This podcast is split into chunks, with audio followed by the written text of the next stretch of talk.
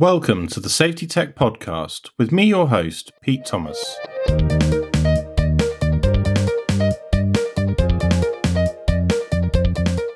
Hello and welcome to this very first episode of the Safety Tech Podcast. I'm so excited to be launching this. Years ago, when I looked at podcasting, I thought I'd love to create a health and safety podcast, but who in their right mind is going to want to listen to that? But how wrong was I? I mean, there are some absolutely fantastic health and safety podcasts out there. And one that springs to mind is Rebranding Safety. I wish I'd got there first. I wish I'd had the confidence to run with it, but unfortunately I didn't. And at that time, pre COVID, I set up a podcast on travel, which I was doing quite a lot of then at the time with my consultancy. And unfortunately, a travel podcast just wasn't that popular during lockdown. So that kind of put a pin in that one. I've got experience of producing, creating, hosting a podcast. But what I haven't ever done is a podcast around my profession and my, my main passion, which is health and safety. I just feel like we're at a really exciting time at the moment with technology, software developments really being driven by changes in legislation, such as the requirement for golden thread data under the Building Safety Act. And I'm just really excited to see what, what developments happen. And you know, one of the things when the, the, the Building Safety Act, well, is, really the Fire Safety England regulations, if I'm going to be specific, required fire door checks of communal fire doors in uh, high rise buildings every three months.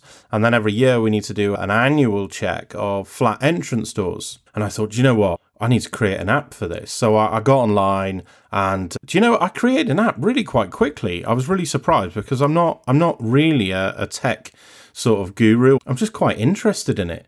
And so I looked online and I found a system called Retool that allowed me to build an app really quite easily. And it was literally as simple as building a, a Wix website, just drag and drop the, the information across. And I, I sort of built this app.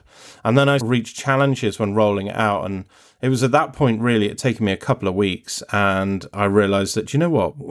I don't know why I'm sitting here trying to create these apps and stuff. There are already these apps out there.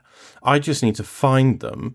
But I would love to talk to the creators. I would love to talk to the people that have made these products, you know, why they've seen this gap in the market, what other thoughts they have about innovation, and what other things they can bring to the table, just generally to make people safer and selfishly to make my job easier as a safety professional. So I remember when I first got into the industry, we were still using pen and paper and clipboard. And, I, and I've got to be honest, I haven't been in the industry that long. It's just we've moved on that quickly.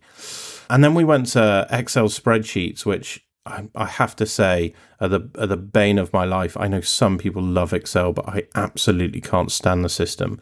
Just I mean I mean look, it's good at what it does, but it's not for me. I think you either love it or you hate it, and I just don't. And I remember back in the day when we were using Excel systems for building compliance for relatively large organizations, and you just have tens of thousands of cells of data that when you opened it on a laptop, you know, with a 15 inch screen, just made it impossible to do anything with. I mean, like you could hardly scroll down and see the, the cells that you needed and the data that you needed. It was just almost unusable.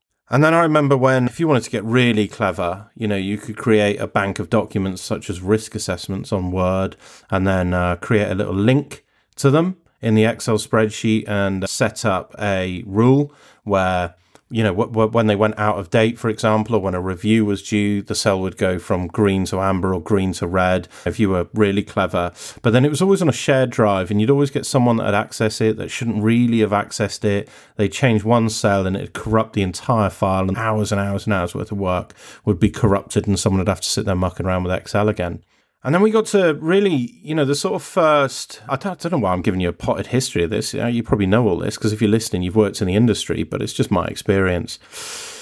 And then we got to these like first safety compliance systems that I remember when you you know you had to you had to open about 10 different windows to upload something. There was no like drag and drop of files then. You had to you know click through and browse and all your all your paperwork was in a, a document that had been sent over to you via post.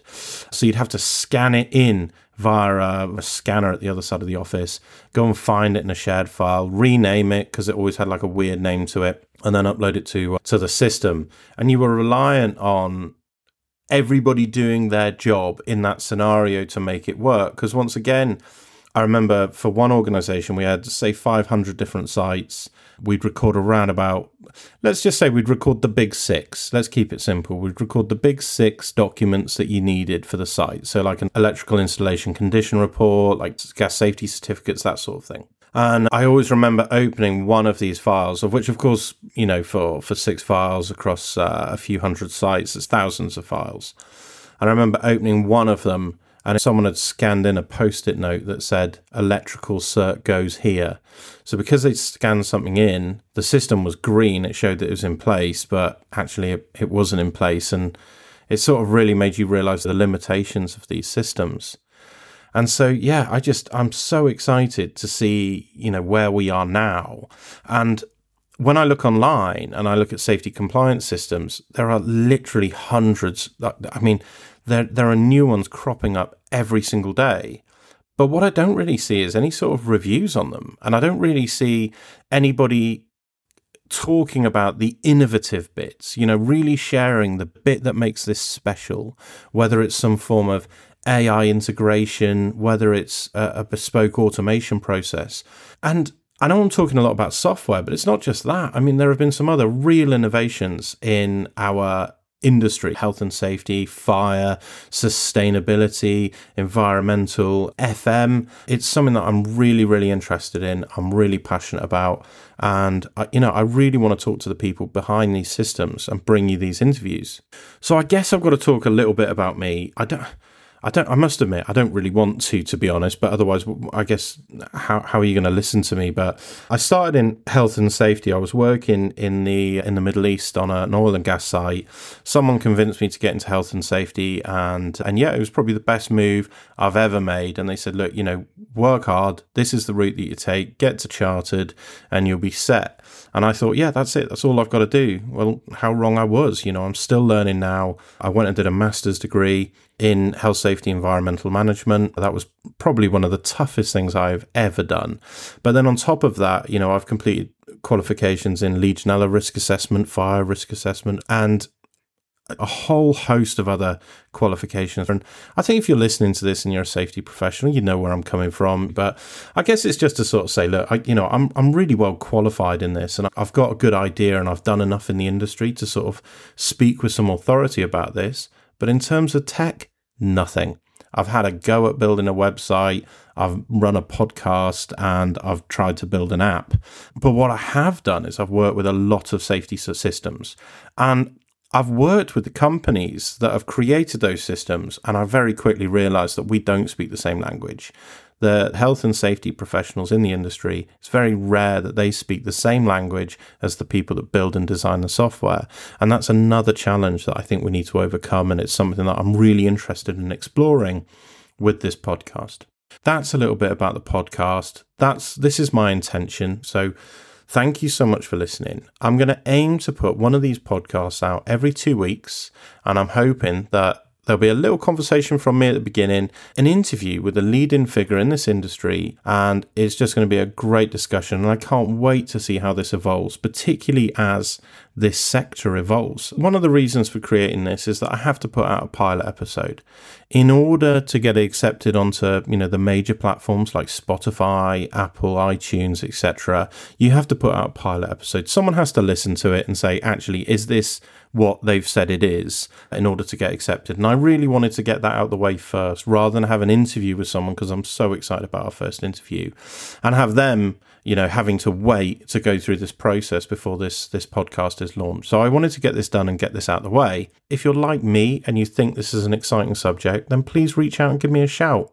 If you've got any ideas for the podcast or if you'd like to be interviewed for the podcast and you think you've got a great idea or you know a company that's bringing some real change to the industry, then please drop me an email at the safety podcast at hotmail.com or you can reach out to me on LinkedIn. It's Peter Thomas, MSc, CMIOSH, CIWFM.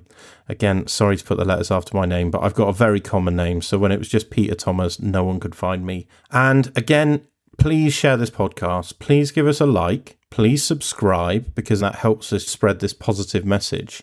And thank you very much.